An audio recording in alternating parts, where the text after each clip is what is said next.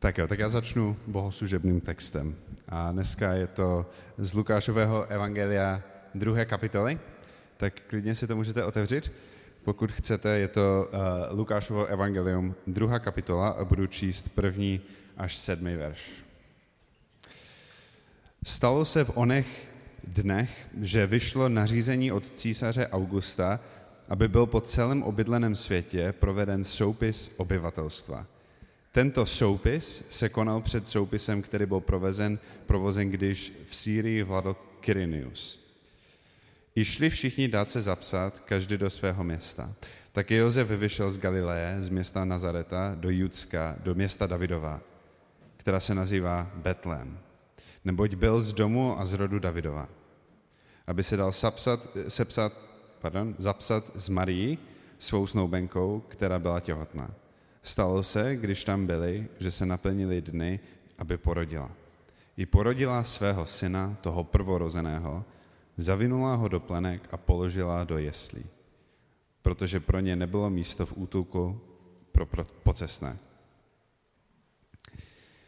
My jsme uh, poslední měsíc, uh, tak procházíme vánočním příběhem a začali jsme na začátek Lukášového evangelia a, a, a minulý týden tak Tomáš Kolman tak kázal o Marii a o tom, jak anděl Gabriel se jí zjevil.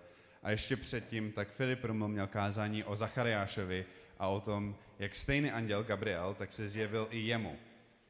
Um, ale konečně se dostáváme k tomu, že se narodí Ježíš, to, o čem jsou Vánoce. Um, ale myslím si, že podle evangelisty Lukáše, tak by se dalo říct, že Vánoce jsou ještě o více než jenom o narození Ježíše. Když se podíváte na začátek Evangelia podle Lukáše, um, tak vidíte, že se tam dějou jiné věci, než to možná, co si pamatujeme um, z typického vánočního příběhu, když, když si představíme Betlem, je tam Marie, je tam Josef. Vlastně k tomu jsme se dostali až teď. K tomu jsme se dostali až dneska, um, je to nějaký čtvrtý nebo pátý příběh Lukášového evangelia. Um, ten začátek jeho evangelia tak není jenom o narození Ježíše, ale narození Ježíše je vyvrcholení toho začátku jeho evangelia. Ale ono trvalo docela dlouho, než jsme se dostali k tomuto bodu. To, co já jsem teď četl, to není, no je to začátek Ježíšového příběhu, protože je to jeho narození, ale není to začátek knihy Evangelia podle Lukáše.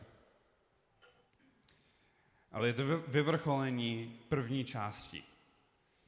A my už dlouho čekáme na to, že Ježíš přijde a že se narodí a že se narodí v Betlemě.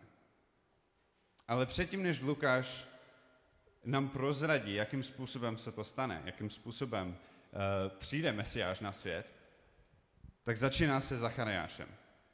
Jestli, kdo jste byli ve sboru před měsícem, když Filip Rumel o tom měl kázání, tak si pamatujete, že Zachariáš um, byl kněz, židovský kněz, který uh, prováděl některé ty jejich náboženské, náboženské rituály. A při tom, co, co on tam se procházel s kadidlem, tak se mu zjevil anděl, Gabriel, a zaslíbil mu, že se narodí dítě.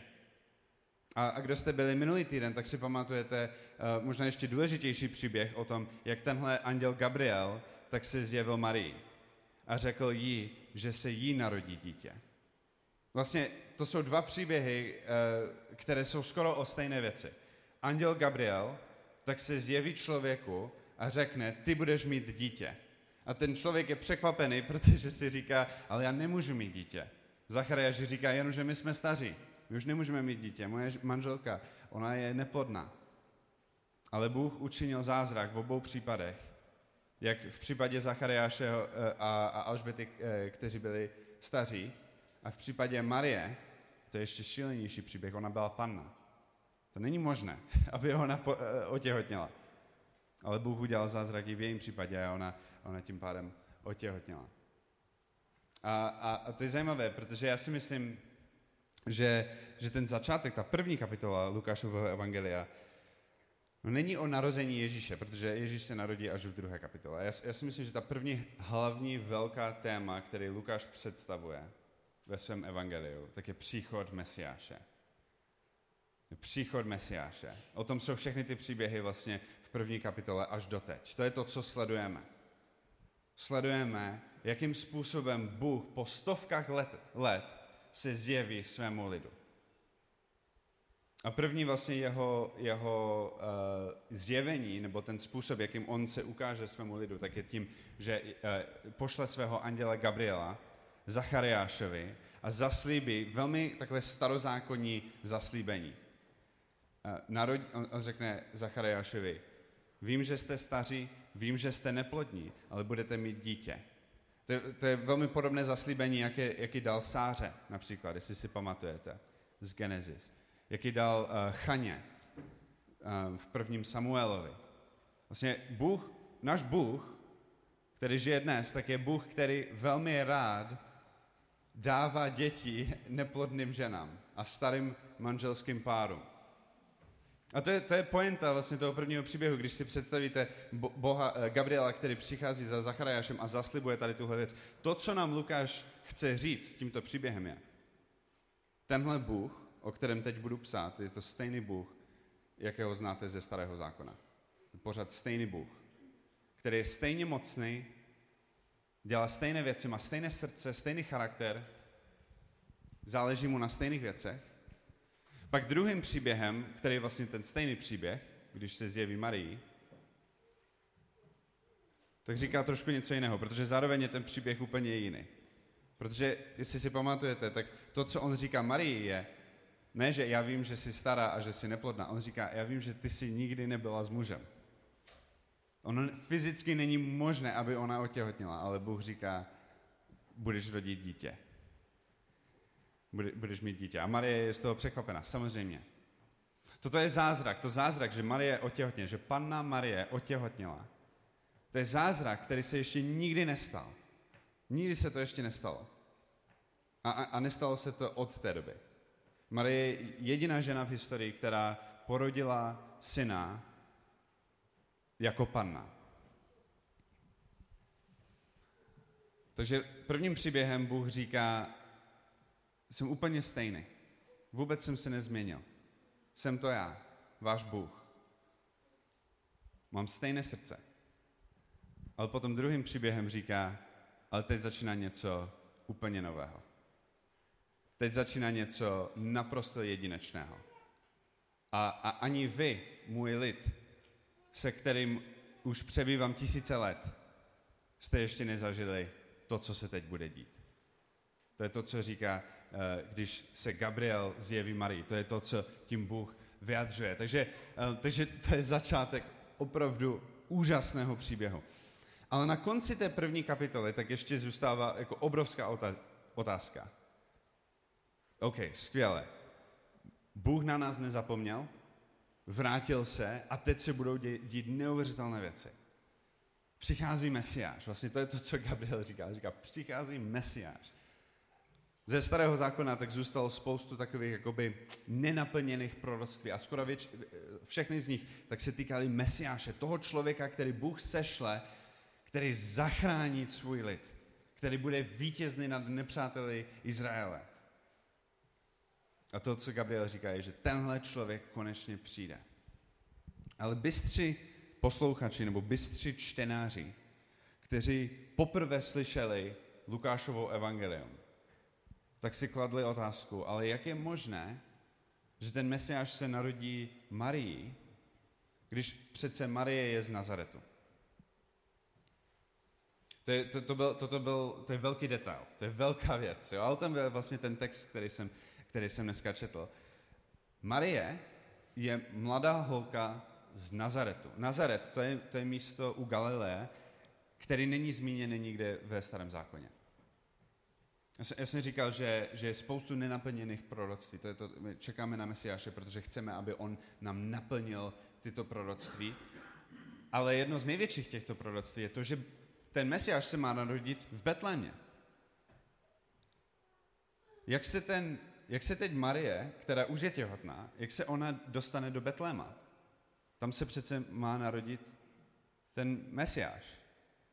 Takže skončíme první kapitolu a jsme velmi povzbuzení z toho, že Bůh naplňuje své zaslíbení, že naplňuje své proroctví, ale zůstává nám, zůstává nám obrovská otázka, ale jak ta Marie se dostane do Betléma, protože je psáno, je prorokováno, že Mesiáš se narodí v Betlémě. Ale zatím Ježíšek, který se nenarodil, je v Nazaretě. Takže to je ta otázka, kterou bychom teď měli mít v hlavě, když začínáme ten dnešní příběh, který, který řeknu teď. A to je vlastně ten příběh, který jsem teď přečetl. To je ten, to je ten důvod, proč je to významné.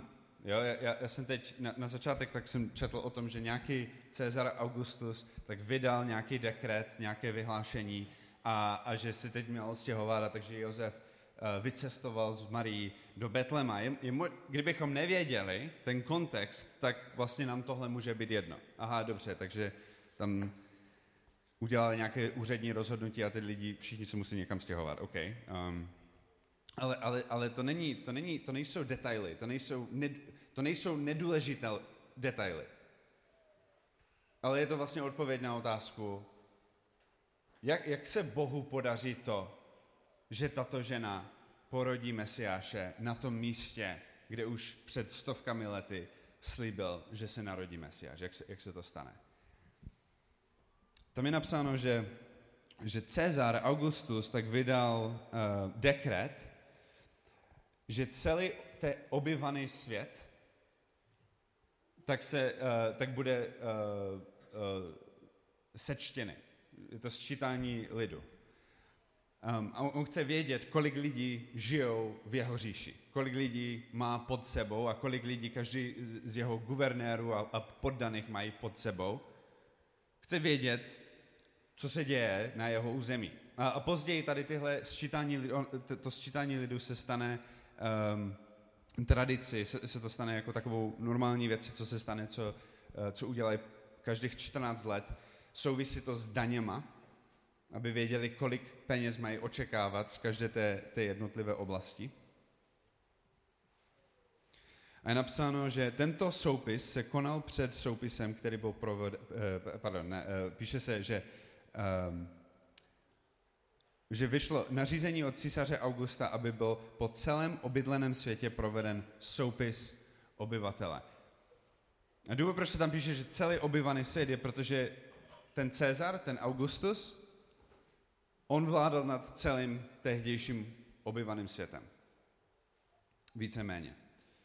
Ehm, v římské říši v tuto dobu tak bylo 50 až 70 milionů lidí, což je několikrát větší než Česká republika. To je, to je, to je neuvěřitelné, když si to představíte. Protože obyvatelstva, obyvatelstvo světa tehdy bylo mezi 200 a 300 milionů lidí. To znamená, čtvrtina lidí na světě tak žili v Augustové říši. On, Cezar Augustus, tak vládl, reálně vládl nad 25% tehdejšího světa. To je, to, je, to je větší podíl populace než Čína dneska. To je jak Čína, Spojené státy a Indonésie v jednom. A Cezar Augustus, tak je, on, on je absolutní vládce celého tohoto území. Je tam několik, asi stovek národů, jazyků, různých kultur, různých lidí, ale všichni jsou, jsou sjednoceni pod jeho vládou. A v době uh, Augusta tak se Římu dařilo famozně. Říkalo se tomu Pax Romana, mír římský, protože nebyly občanské války a, a nebyly nějaké, nějaké krize, které, nějaké války asi byly, nějaké dobyvání malé, jo, ale bylo to, bylo to úžasné období pro město Řím a pro celé to impérium. Dařilo se jim. A vlastně eh, po Augustovi tak ještě 100 let tak římské říše rostlo v moci. Tenhle člověk, který je zmíněný na začátku druhé kapitoly, ten Augustus, to je jeden z nejvlivnějších a nejmocnějších lidí všech dob. Já, já jsem se díval na jeden seznam, eh, kteří nějací lidé, um, asi matematici a, a historici, tak dali dohromady seznam nejvlivnějších lidí na základě odkazu a článku na Wikipedii. Že oni, oni porovnávali, kolikrát jsou zmíněni uh, nějaké postavy a, a na základě těch dat z internetu, tak se pokusili vytvořit seznam nejvlivnějších lidí všech dob. A Augustus byl 30. 30. nejvlivnější člověk všech dob. Jediný Říman, který byl nad ním, tak byl Julius Caesar. Ale myslím, někteří historici by tvrdili, že Augustus byl ještě vlivnější. On je vlastně první císař, první římský císař. A nejenom to, ale největší římský císař. Většina historiků se shoduje na tom, že on byl nejkvalitnější, nejlepší římský císař. To je jako svatý Václav a Karol IV. v jednom. Pro římské říše. To je Augustus. Chci, abychom si to uvědomovali, protože to si uvědomovali čtenaři Lukášovi, když to poprvé četli. Augustus. Teď je to příběh o Bohu s malým B. Augustus znamená znešený. On byl považovaný jako Bůh, jako Bůh v lidském těle. A, a, více než kdokoliv před ním, tak měl na to víceméně právo. Protože on měl takovou moc. On lusknul prstem a teď čtvrtina zemské populace se musel teď přestěhovat a vrátit se do své rodiště. Představte si to. On podepsal nějaký papirus a teď Josef z Marii tak si musí zvednout z Nazaretu a musí do, vycestovat desítky kilometrů do Betlema. A Marie je těsně před porodem. Proč, proč to musí dělat? Proč se musí stěhovat z Nazaretu do, do Betlema? No, protože císař Augustus se rozhodl, že chce vědět, kolik má, nad kolika lidma vládne. A aby se nespočítali dvakrát, tak se všichni vrátí do své rodiště. Ať je to jednoduché, ať víme přesně, kolik je lidí. Jo? Ať ho nespočítáme jednou v Jeruzalémě a po druhé v Betlemě a po třetí v Nazaretu. Chceme vědět přesně, kolik jich je. Tak se všichni musí vrátit do svých rodišť. Já jsem se teď eh, dodíval po druhé na seriál Černobyl, který mám velmi rád. Um, a je to, to má pět epizod a sleduje to události vybuchu elektrárny Černobyl.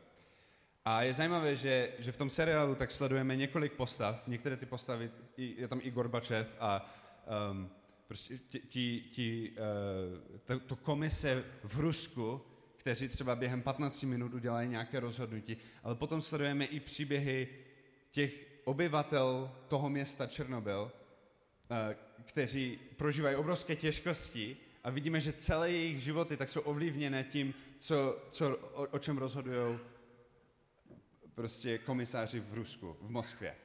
Že rozhodnutí z Moskva má obrovský dopad na, na životy prostých lidí na opačném konci té obrovské říše ruské, sovětské. A to je to, co se děje tady. Rozhodnutí Augusta, kde si v Římě, má obrovský dopad, obrovský dopad na, na životy Josefa a Marie, kteří jsou z Nazaretu a teď si musí zvednout a ona v 8. 9. měsíci těhotenství, tak musí vycestovat pěšky desítky kilometrů, aby byla zapsána tam a ne tam. To je to, co se tady děje. To je to, co, co jsem teď četl. Ten příběh, který jsem teď četl. Já si myslím, že on je, mi to hodně připomíná asi těch příběhů, které jsme slyšeli uh, tady od, od, uh, od uh, těch čtyř, kteří se s námi sdíleli. Asi to nebylo tak dramatické, ale stejně, ale je tam, je tam, jsou tam podobné prvky. Třeba, třeba to, že rozhodnutí někoho tam, třeba, že začne válka, tak má obrovský dopad tady. A, a, a nevím, jestli vy jste třeba jako já byli v pozici, že jste měli pocit, že, že prostě jeden člověk někde tam na nějakém úřadě, když podepíše tohle a ne tohle, tak, to, tak my si budeme muset stěhovat. Jo? Obrovské, malé rozhodnutí tam, obrovský dopad tady. Malé rozhodnutí mocného člověka má obrovský dopad na můj život. A to jsou skutečné věci.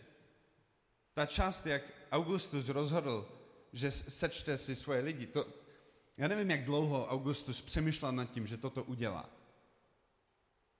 Ale, ale vím, že Marie s Josefem museli cestovat týdny aby se dostali do Betléma. Možná jste byli někdy v takové, v takové situaci, že jste se cítili naprosto bezmocní a, a že někdo jiný prostě něco špatně spočítá, anebo dobře spočítá a teď vy nepostavíte barák. A nebo že někdo řekne, chci, aby mi Ukrajina patřila. A teď to má dopad po celém světě. Někdo se rozhodne, malé rozhodnutí, obrovský dopad někde jinde. O tom je ten příběh. Je to příběh o dvou bohu. Protože Augustus vznešený znamená Bůh s malým B. A on, on luskne prstem a, a, a teď, teď si musí zvednout 25% celé lidské populace. A ne všichni se museli stěhovat jako Josef z Marie, ale všichni, od nejmenšího otroka po největší šlechta až po senatoři, tak se museli zapsat, museli se poddat moci římské vlády. Museli, museli někde napsat svoje jméno, anebo nechat se zapsat aby, a, a, a říct, ano, já patřím pod autoritou Cezara Augusta, já mu patřím. Jsem jemu poddaný.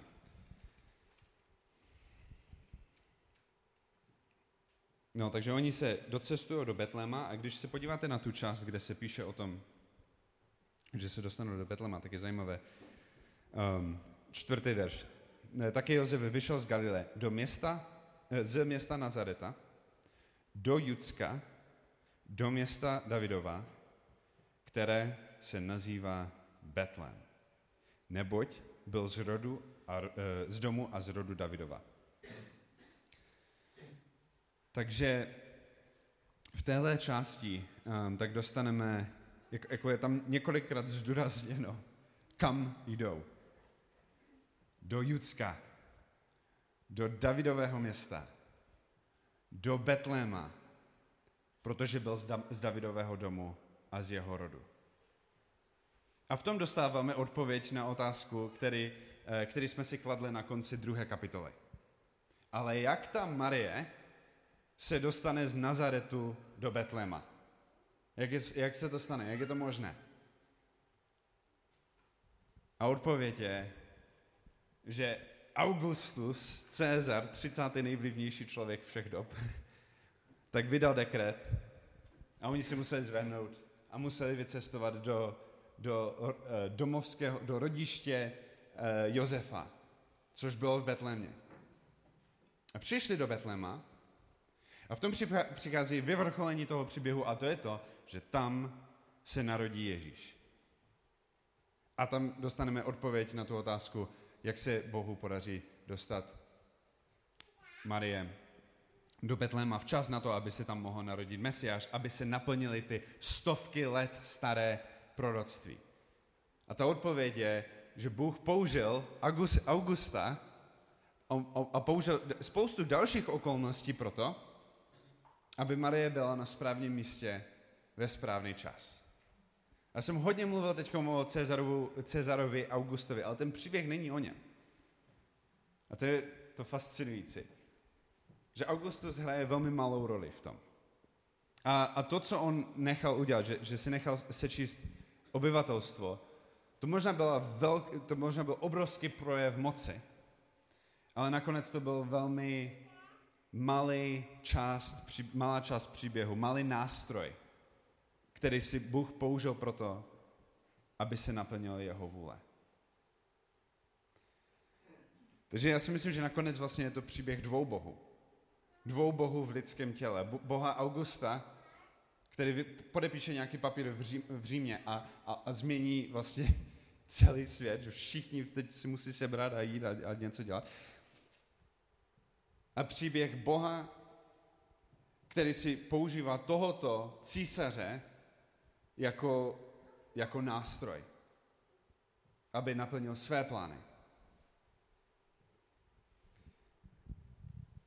Takže já bych, chtěl, já bych chtěl zdůraznit, že pokud my prožíváme to, co možná prožívá Josef z Marii, jak je možné, že jsme v téhle situaci?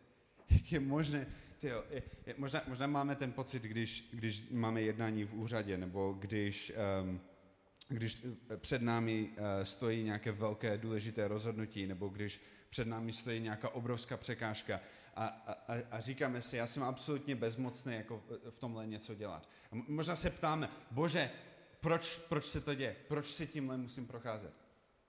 Proč, proč mě nutíš eh, tady vycestovat přes půlku Izraele se svou těhotnou manželkou. Představte si Marie, jo? která dostala zjevení od Gabriela, od anděla, že se jí narodí Mesiáš. Představte si, jak ona si musí cítit. Ona si musí říkat, pane Bože, kde jsi? Zapomněl jsi na mě? Ty jsi říkal, že tohle bude jako zázračné dítě, že to bude pomazaný Mesiáš, který přijde zachránit tvůj lid. A, a, teď, a teď já, která ho nesu, tak musím vycestovat přes půlku Izraela. Ona tam dojde, není tam ani místo v hospodě pro ní, tak musí přespat venku a potom musí rodit venku. Tak o tom budeme mluvit příští týden, 25. Protože příští týden budeme mluvit vlastně o tom, o, o, o tom samotném porodu a dneska hlavně mluvíme o ty okolnosti, které tomu předcházely. A, takže ale i to má svůj smysl. Ona si musela, nebo já, takhle, Lukáš nepíše, že Marie by si stěžovala, ale já, kdybych byl na jejím místě, tak řeknu, bože, kde jsi? Zapomněl jsi na mě? Jak je možné, jestli tohle je tvoje vůle, jestli byl tvoje vůle, abych já, se nar, uh, abych já otěhotněla zázračně a byla v ohrožení ukamenování za cizoložství, tak proč, proč musím vycestovat přes půlku Izrael? Proč musím spát venku? Nemohl si mi aspoň Bože velk, s velkým B, tvůrce vesmíru, zařídit pokoj v hospodě? Velmi zajímavé. A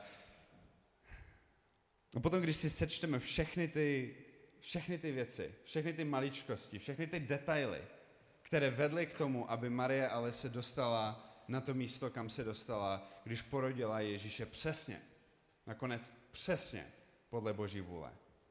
Tak je to obrovský seznam věcí.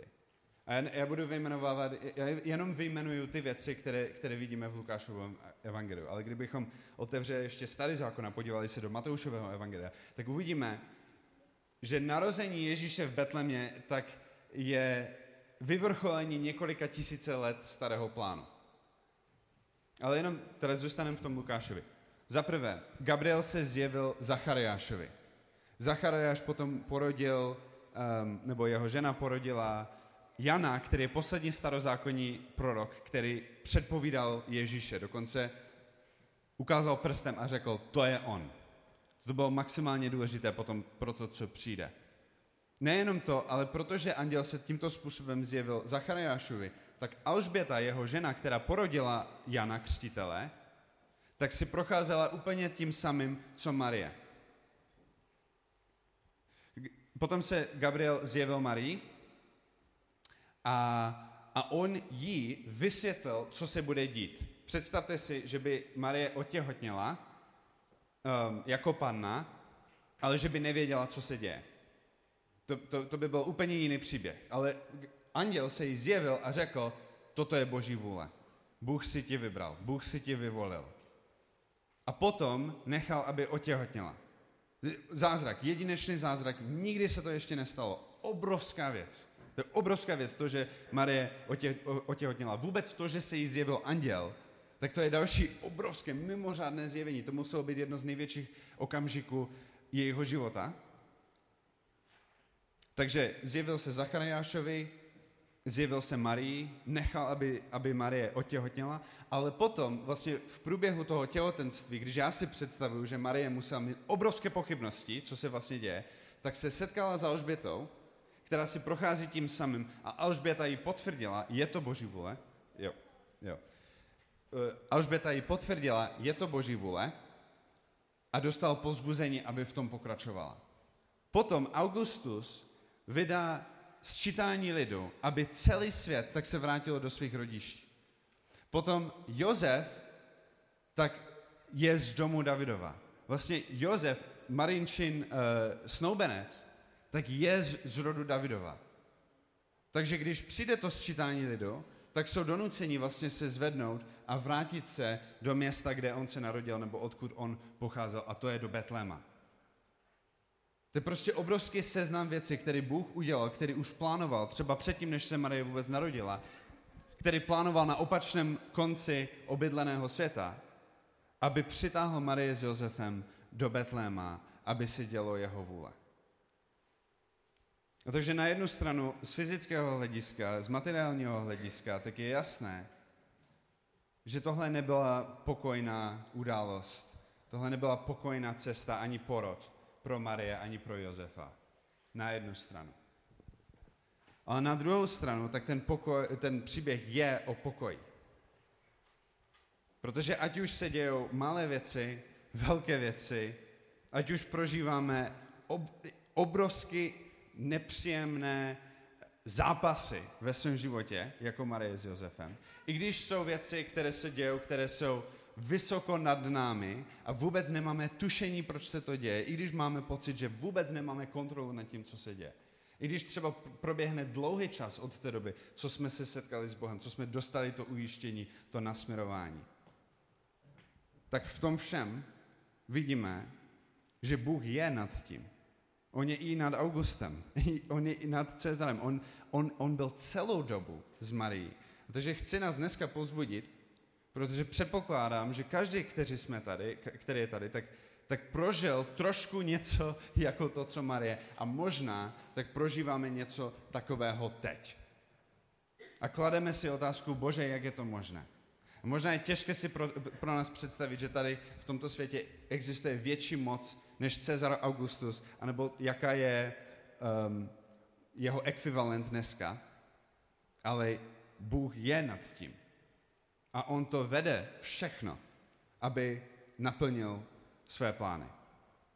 A to je to, co si můžeme vzít z tohoto příběhu. Takže já bych vás chtěl požehnat pokoj, pokojem, ne v tom, že nebudou těžkosti a že nebudou, nebudou um, překážky v našich životech, ale chtěl bych vám dát požehnání pokoje v té jistotě, že i když my nerozumíme všemu, co se děje kolem nás, tak Bůh tomu rozumí a dokonce všechny ty věci, ať už jsou sebe jak větší, nebo zdají se být velké, tak jsou maličkosti pro něho a jsou to nástroje v tom, aby on naplnil svůj plán, který je velmi dobrý pro nás.